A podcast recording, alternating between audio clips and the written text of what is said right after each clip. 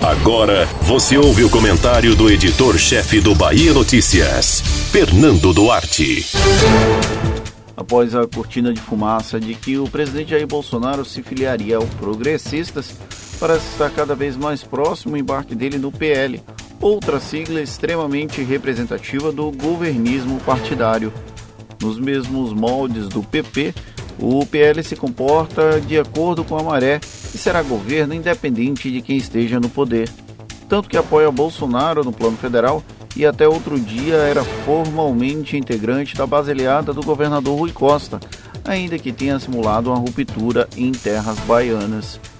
Há algum tempo se especulava a hipótese do presidente optar pelo PL para disputar a eleição em 2022.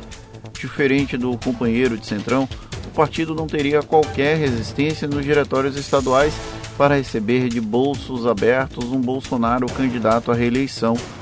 Porém, enquanto Valdemar Costa Neto articulava nos bastidores essa aproximação, foi avendada com força a possibilidade de filiação das hostes bolsonaristas ao PP. Uma boa estratégia para não chamar atenção e, de quebra, sair vitorioso nessa queda de braços. Segundo informações que circulam entre os políticos, os integrantes do PL acreditam com mais fé na possibilidade de reeleição de Bolsonaro do que qualquer outro integrante do Centrão. Os membros do partido não cogitam outra hipótese, por isso se mantêm firmes e prontos para a avaliação do presidente.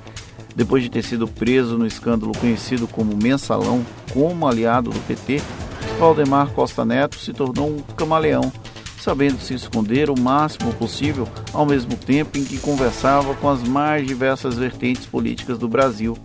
É um estilo bem próprio, que garante bom trânsito da esquerda à direita. Um exemplo disso é a dobradinha Bolso Rui dos deputados federais baianos da sigla. José Rocha chegou a ser vice-líder de Bolsonaro no Congresso e jamais perdeu espaço junto a Rui. João Gabacelar sempre teve um pé nos dois lados porém está mais próximo ao flerte com o grupo adversário do PT na Bahia, liderado por Assemineto. Ainda assim, eu não o classificaria como oposição a Rui. O outro federal, Abílio Santana, não foi eleito pela legenda, então é mais complicado de classificá-lo, apesar de ser o mais bolsonarista dos três.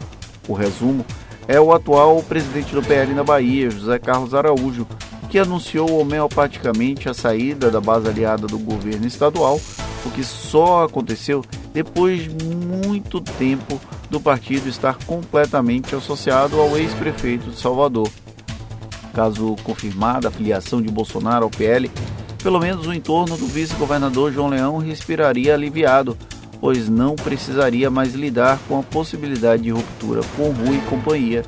O PL ofereceria um palanque discreto para o presidente na Bahia e não precisaria romper com a Semineto, um objetivo muito claro até aqui.